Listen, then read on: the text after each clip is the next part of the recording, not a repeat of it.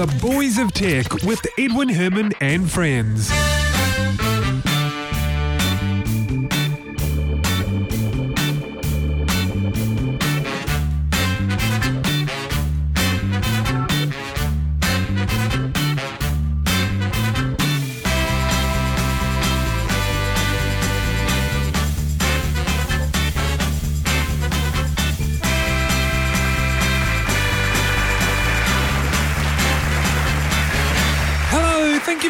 Much. Welcome along. This is the Boys of Tech.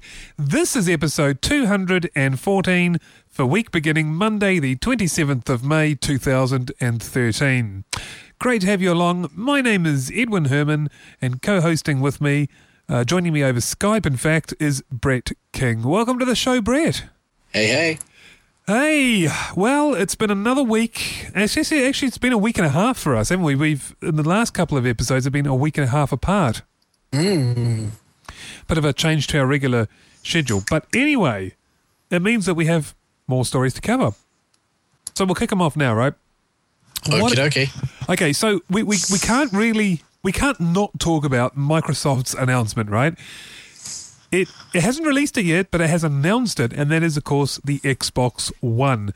Brett, you are I know you're a, a PlayStation sort of a guy, but you've got to admit this is a nice piece of technology, right? Oh, it's it's definitely a nice piece of kit, definitely, and they're well, it, it's what you would expect really with a, a next generation console, with it being one of the boxes that sits in your lounge room connected to your TV. The fact that they've gone for a lot of that integration uh, with other devices, with other things, just kind of seemed the way that it was destined to go. You're right. I was I was expecting the same thing to be honest, and I think everyone else was as well. Integration Yeah, with television. Uh, Yep. Also, of course, that they've got this Kinect thing going, right? Yeah, yeah, it's they're really integrating the Kinect as an essential part of the the Xbox experience, as the kind of almost the primary control. It would be the primary interface you use to interface with the Xbox One on a day to day basis. You'll only pick up the controller when you're playing a game that requires a controller. So how do you actually? So the, it's got two purposes, right? One is to uh, One I- I- is the whole motion the- tracking. Yeah. um, for the, the the Kinect with its cameras, getting that whole mocap going on, so that you can play your your your, your jumping around games, but also do gesture based controls. And the other is the the voice recognition, the uh, microphones built into the the um the Kinect and the software that they've got behind it, powering it for for voice recognition and voice control. So you will be able to speak to your you know do the whole uh, 80s sci-fi trope of you walk into your home and you say lights on.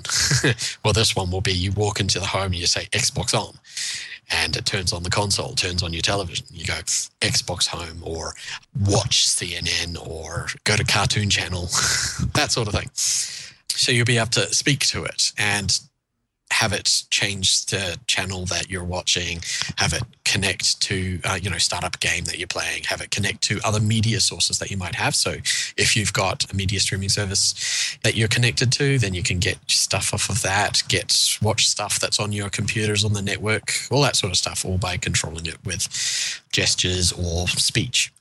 So the voice commands aren't only for the Xbox per se; it's also for the in, uh, the integrated parts, like the television, for example. You Yeah, can say yeah. what's on HBO and stuff like You're that. using the Xbox to control your other other devices. That is very, very cool. There's a lot. A lot of people are very excited about this, uh, and, and of course, the release date is still uh, only later this year, whatever that means. Yeah, yeah, they're very still very vague on the. It, it's it's this year sometime maybe. Probably in time for Christmas, I'm guessing. Probably. Um, just in, as in, you know, just before most Christmas. console manufacturers bring them out in about the same time. You know, trying to get that Christmas rush. Um, but they also might be waiting for the completion of some Prime franchises to be released with it. So, like the EA Sports kind of thing.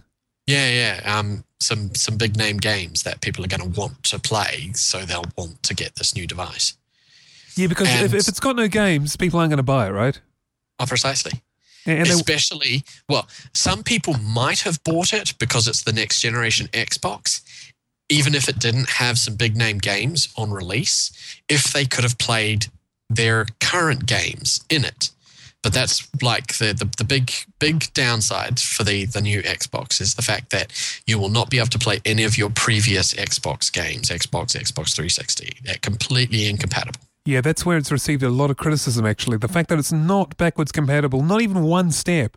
Yeah, not even one step. That is that is pretty poor because it means you're going to if you have if you are a serious Xbox gamer, then you've probably invested you know many hundreds, if not thousands, of dollars into games over the over the lifetime of Xbox, Xbox 360 that you have been able to play.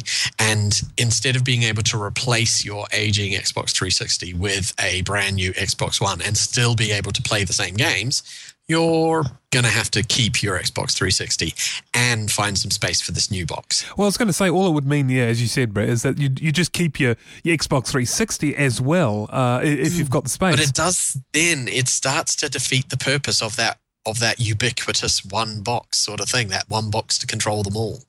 When for the you know for a lot of console gamers at least initially they're going to be spending most of their time gaming on the Xbox 360 still and using the Xbox One to play a, a few of the big titles that have come out or control stuff, possibly. So they've kind of uh, slightly shot themselves in the foot there. The only way they can redeem it is if there are some really big titles to draw people to buy it, and if the box is sold cheaply. Because the only way that they're going to really leverage off of that whole control and interaction and, and you know into single interface sort of thing is if they can get a lot of people buying it.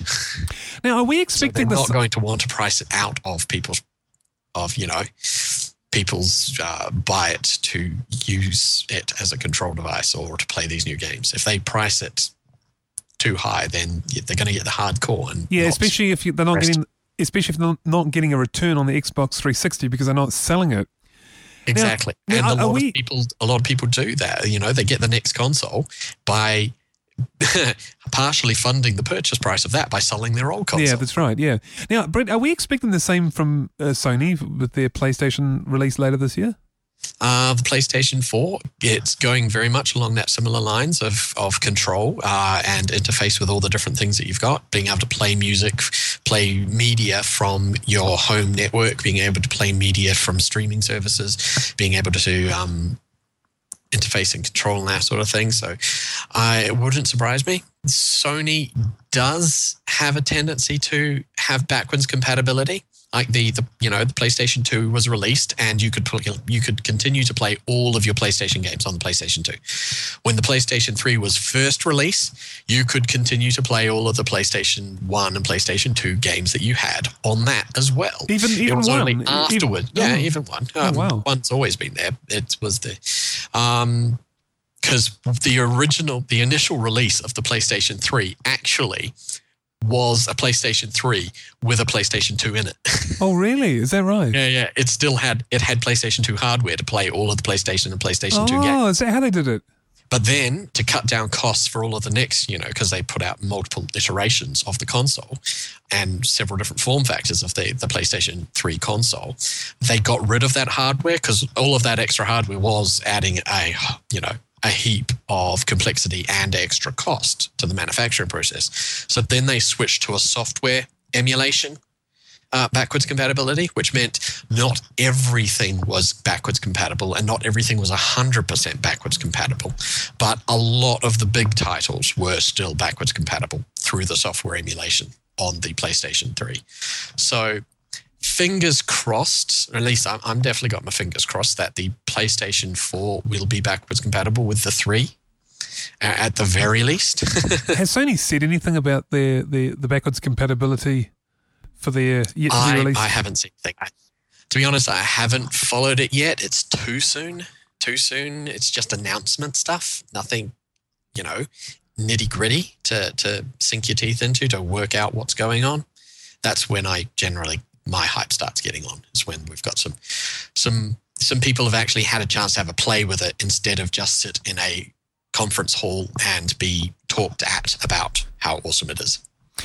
Yeah, as they did with uh, Microsoft's so far announcement. what we've had with both. Yeah. Yeah. So, so back, back to Microsoft. You know, a lot of my friends uh, do play Xbox and they are very, very excited and they're saying that this is really, you know, going to take it to their next level. It's going to really position the Xbox very, very well in the in the console market. Mm, well, it could. The, the other thing, you know, we talked about um, a couple of episodes ago about the whole always online thing. And while that has been alleviated with um, Microsoft announcing that playing single player games does not need the Xbox One to be connected to the internet. So it's kind of alleviated that. But we've got this whole kind of fog around the way that games are going to be played and how the ownership sort of thing is going to happen. Because Yeah, the what after they've sales- so far, the yeah, what they've so mm. far said is that you know you buy you purchase a game on a disc, you stick it in the machine, it installs it onto the hard drive, and then if you want to sell the disc because you've finished with the game. And you know the whole aftermarket that a lot of different game stores are all around the you know selling used games you are going to have to pay a fee to microsoft to be able to on sell this game that you purchased and i'm not cool with that Yeah, I'd As imagine a lot of people I'm are not, a not. big. I'm not a big fan of the whole constant licensing, constantly having to repay for the same thing. And that's that's all I see. This is this is just them, you having purchased a game at full price, and having f- finished it, passing that game on to somebody else. You have to then pay again to have the ability to pass it on to somebody else. Yeah, it doesn't seem right, does it? No, it doesn't. It does not seem right at all. It's, I like think- double dipping, and I'm not. I'm not fine with double dipping. So what you're saying then, Brett, if I understood you uh, correctly, is that Microsoft, with all those things that people are being critical of, Microsoft have to be very, very careful because they do have the the big guys at Sony, well, you know, with an impending release of a new console, Yeah. that could steal their thunder if Microsoft annoy their customers too much. Yeah, yeah. If if they kind of because they've got, like you've said, they've got a really good product here. It's a it's well, they've got the potential for a really good product here because once again, all we've got is the announcement fluff. So we've got the potential of a really good, innovative product, and if they fluff it up by annoying people, by rejigging everything so much that it just turns people off, then they're not going to get the market share they need. They're not going to get people using it, except for the Xbox stalwarts. The Xbox what? Stalwarts. Fanboys. Oh, okay. God, I used a big word, Ed, and you didn't know. Oh my God. I know. Get a dictionary. I know. Actually, speaking of dictionaries and technology and that, I see, uh, was it a week or two ago that dumb phone has been added into the Oxford English Dictionary? It's now a word. Dumb Oh, phone. what is? Dumb phone. Oh, yeah, yeah. As It opposed is. to, you know, smartphone. Because there was no Yeah. name for those before because that's all there was. Well, they were just cell phones. Yeah, yeah, exactly. So, uh, yeah, anyway, there you go. Just a little side note there. Now, Twitter, by the way, finally gets two factor. Yeah. Neat. Yeah, it's a bit late. want it. It's a bit late. It's a bit late. There have been some notable hacks to oh, um, yeah. different Twitter accounts over the past few months. Including Associated Uh, Press, where the uh, shares went crazy, didn't they? Well, indeed, but that's partially the US stock market to blame for allowing Twitter feeds to be part of their. Oh, yeah, that's right. Yeah, yeah sure, system. sure. So But they never- kind of shot themselves in the foot there. That's true. But That nevertheless, is kind of nevertheless, never, nevertheless, nevertheless, it's it's a cool thing, Yeah. but we'll see whether or not how many people actually activate. Because Twitter would shoot themselves in the foot if they made it mandatory. Because a lot of people, especially you know, social media is about easy, easy, easy to use, easy to do, and two factor that requires SMS texts adds an extra step, an extra time lag, and possibly an extra cost to the person tweeting. So it's whether or not it's going to be uh, opt in. Where at least at the beginning it's going to be opt in, but yeah. It's, Yeah, well, it's see the- how many people pick up on it because while it is a brilliant move for security, And I give them a thumbs up for that. It's a much needed improvement to security. How that goes across, well, how the user base that wants it to be easy to use picks up on that. Yeah, and you know, I I've looked at it and I read about it, and I went to the preferences and I thought, mm, nah. Now I probably, I, I, and a lot of people will. yeah, and and- I think for most people, for you know, for the general population, it's not going to matter.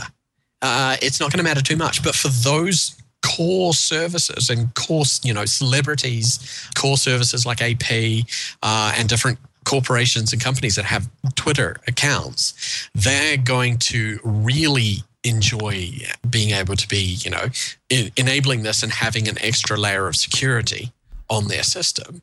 But for the general population of Twitter users, I don't think they will ever turn it on.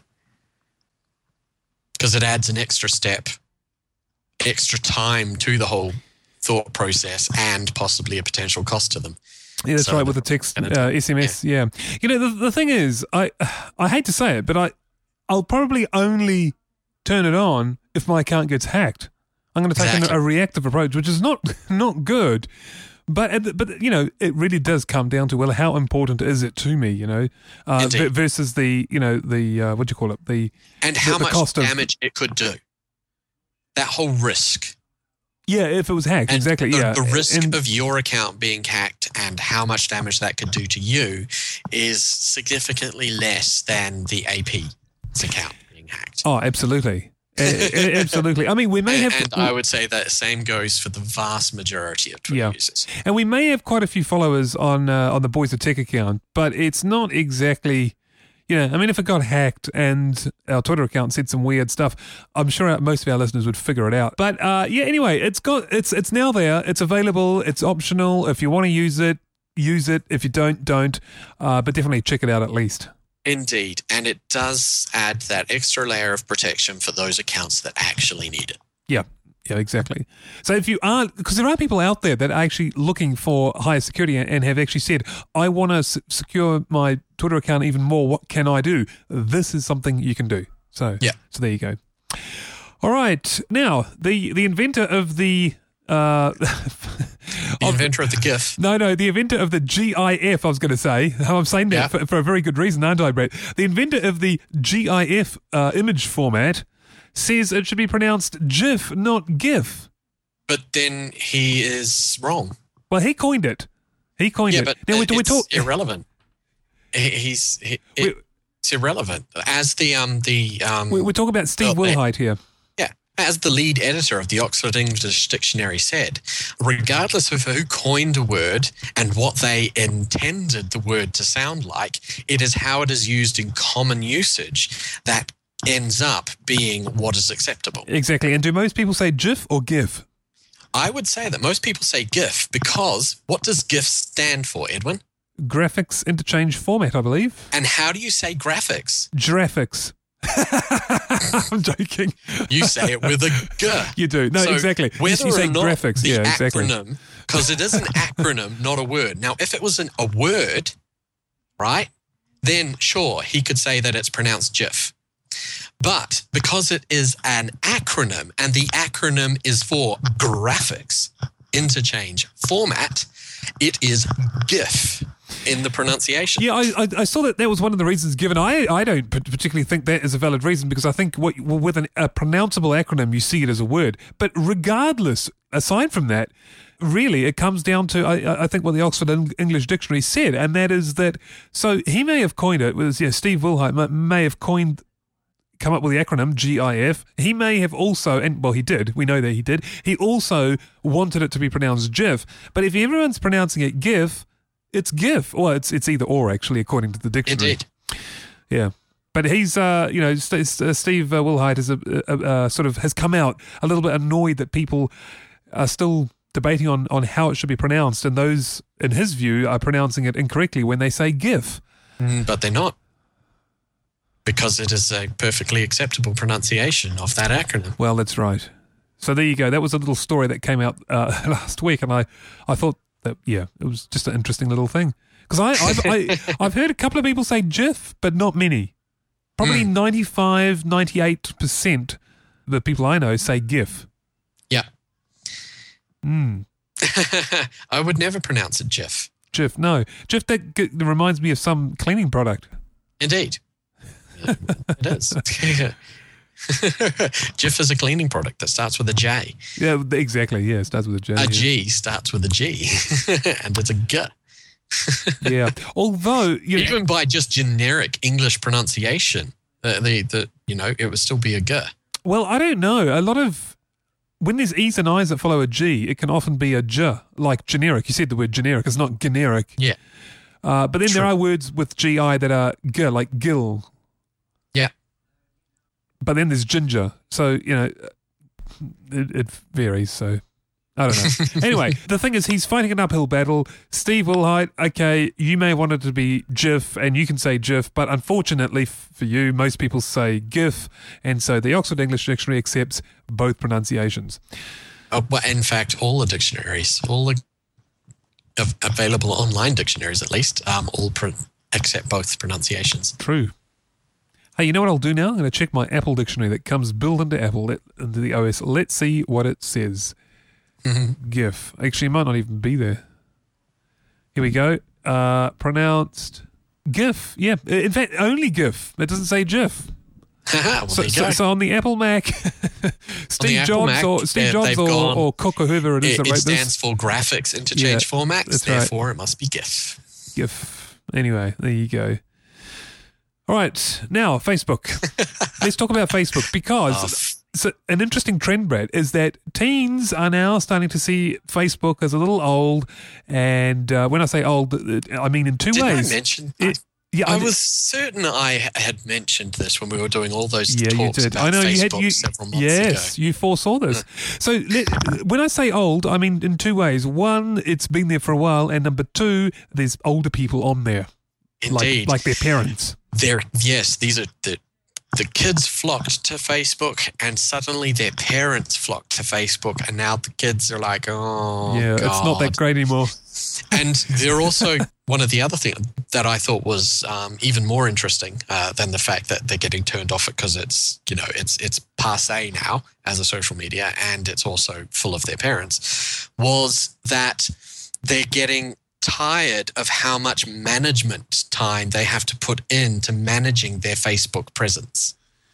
Finally, they realise Yeah, yeah. because you're not one of these it's like- people, you, are are you? Brett? You've got Facebook, but you don't. I've got sit Facebook, there but I've basically three or four I- times I a day. got Facebook and I turned all of the privacy settings onto max, and it is just my yeah a singular presence. and you don't people spend three or four sessions a day updating and finding new content to throw on there, do you? once or twice every few months. Yeah, but some of these teens, of course, are like that, and they do spend a lot of time. And as, as you said, they've, they, a lot of them are now are, are sort of finding that, uh, you know, a. It's Imp- it's a yeah they're finding that it's too much effort to maintain you know to go through and manage their presence on Facebook, and they're getting sick of all the dramas that get played out on Facebook, and they're looking for something with uh, better control over privacy because of their the amount of time they're having to spend managing the presence.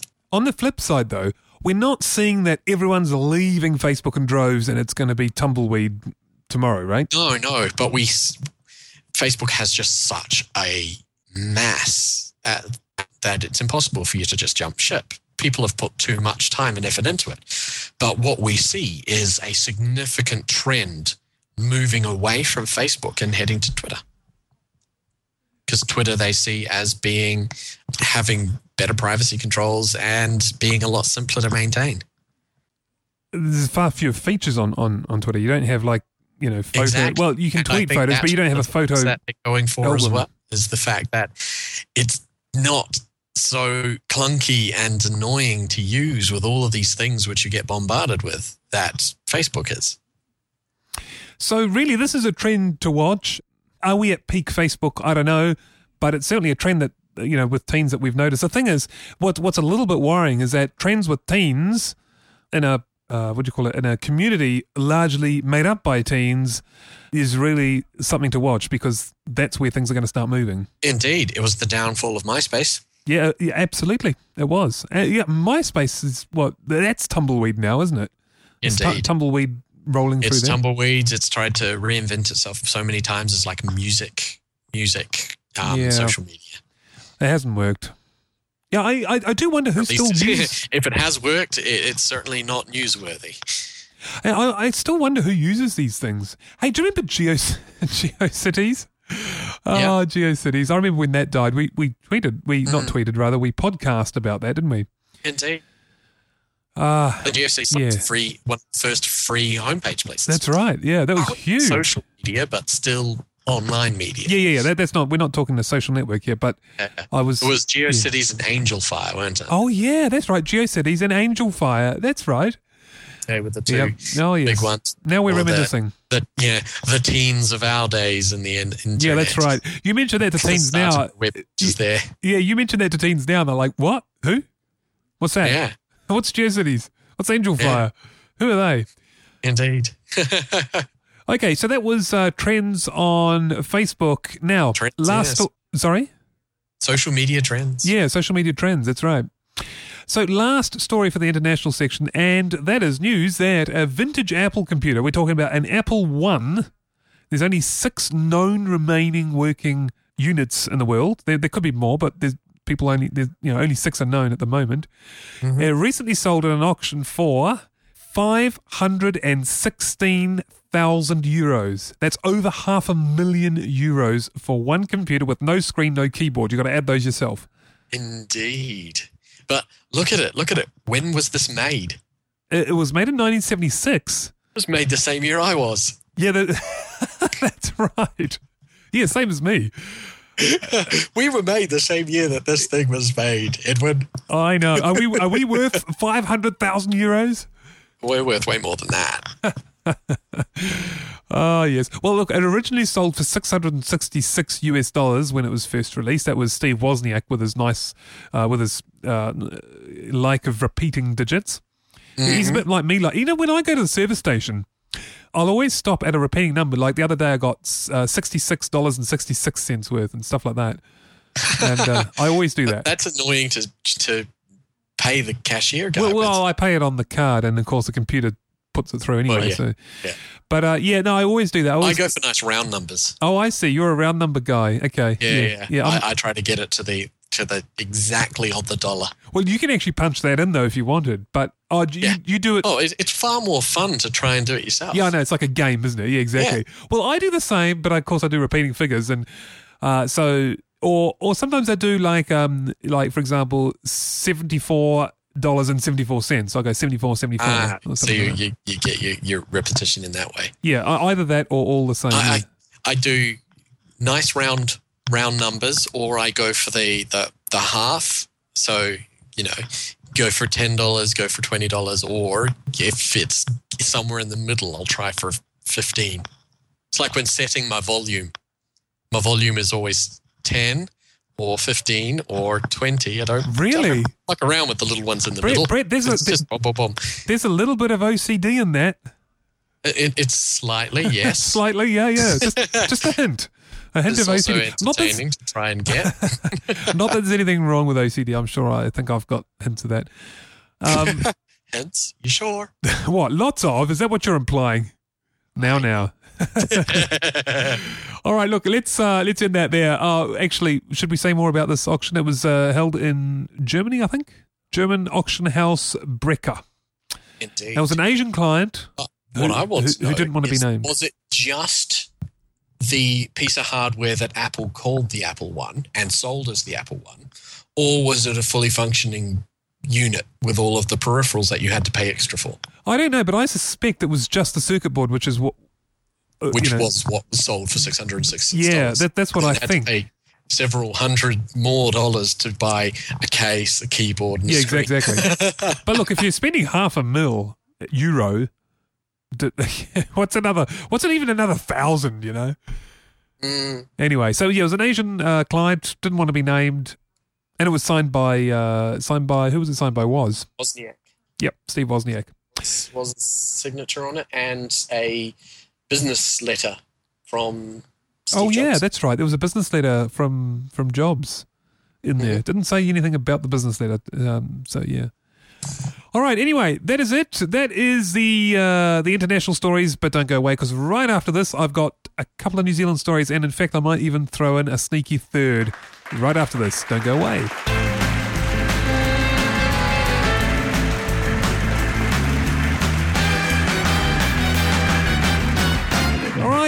Back. Now, in Wellington, we are apparently, when I say we, as an ICT staff, are paid more than any other part of the country. That's right, five to ten thousand dollars more a year is what ICT workers in Wellington are paid than Auckland or other regions. And what is the other thing, the other metric that they measured, which kind of goes hand in hand with this? right. Well, good. That's Well, correlates to it. Good point, Brett. Let's let's mention that, and that is that uh, ICT workers in the capital are ten percent less likely than those in in Auckland to leave the country for another job. Indeed. So we're happier So, here. so what we've got here is that working in IT in Wellington Is where it's at. Is is yeah is is where it's at. It's a it's a good place to work. You are valued, and the the culture keeps you here. And it's a well. Whereas yeah. working in the um the the the mega city of Auckland is well the complete opposite of all of those. And of course, Wellington is very, very well networked. You know, it is, I must say, I am surprised because I think from memory, in fact, I'm very sure from memory that in general, so not just ICT, but in general, salaries are higher in Auckland than there are in than they are in Wellington. Uh, but when you just look at the ICT sector, it's the other way around, and that is actually very, very interesting. I think. Yeah, yeah. It- all the big ICT is in Wellington, and yeah, Yeah, of course we know why. It's because the big government contracts. big But, government uh, you know. contracts, big movie stuff.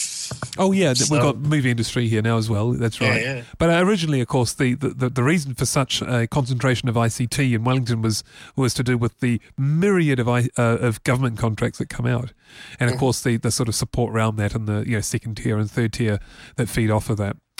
Mm-hmm. Yeah, so uh, that, that was kind of interesting. Also, uh, the the other stats, the other story I've got for New Zealand is uh, another trend story, and that is that smartphone ownership in New Zealand over the last year has gone from thirty three percent to sixty percent. Awesome. Now, it, it's not surprising, uh, but I just thought I'd, I'd give you because we've got the figures; they've come out. I thought I'd, I'd give you the figures. They're kind of, I guess, what you'd expect. Uh, I must say though, um, at sixty percent of smartphone ownership, I'm in the forty percent. I'm now in the minority. Mm, I have a dumb phone, and only a dumb phone. oh well, But yeah, you know, one day, indeed. one, One day, day you'll you'll upgrade. I will. Well, one day, cheap Android phone. well, one day that you won't be able to get dumb phones, probably. Oh no, there will always be a need for dumb phones. Do you think? Yeah. There are Do certain really think? environments. Yeah, yeah. There are environments where a smartphone is just not good. Like what? They're they're they're can't think. incredibly fragile. Oh, I Do see. you think okay, of all of the people okay, who yeah. do rugged sports, Right. people who go out hunting, all that sort of stuff? They're going to want something rugged that's going to last going through a stream, last getting covered in mud, last you know possibly being in your back pocket as you fall out of something.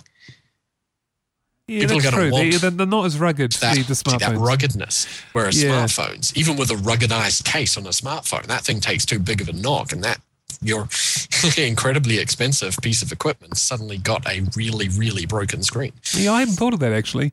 Now, actually, Brett, the other story I was going to sneak in there, by the way, is, and I don't know when this happened. I don't know if this was in the last week or the last month or the last three months, but not too long ago, Twitter via SMS became available on two degrees, and I only just discovered it last week. I've turned it on, I have it now, and I'm getting all these uh, text message updates from Dave Smart when he updates his Twitter feed. There you go, and Woz as well. In fact, I got one from Woz just a little while ago, uh, while we were on the show when we were talking about one of our earlier stories.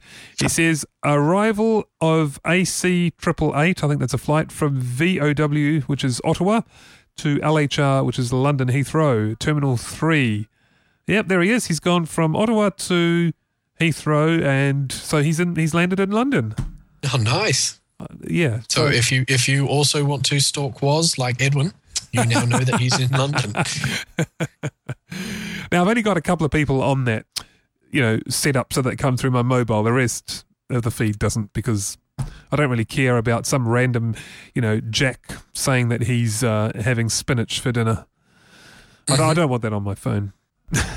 anyway, there you go. So if you are on two degrees, and the reason I say this, by the way, is because for right from the get go, pretty much, Telecom and Vodafone had Twitter integration. Two Degrees has only just got it in the last. I, well, like I say, I don't know when it was, but if you have been hanging out for it and you don't know and you didn't know that it was available on Two Degrees, you do now. Yeah, eight nine eight seven is the the short code. Yeah. How much go. does it cost?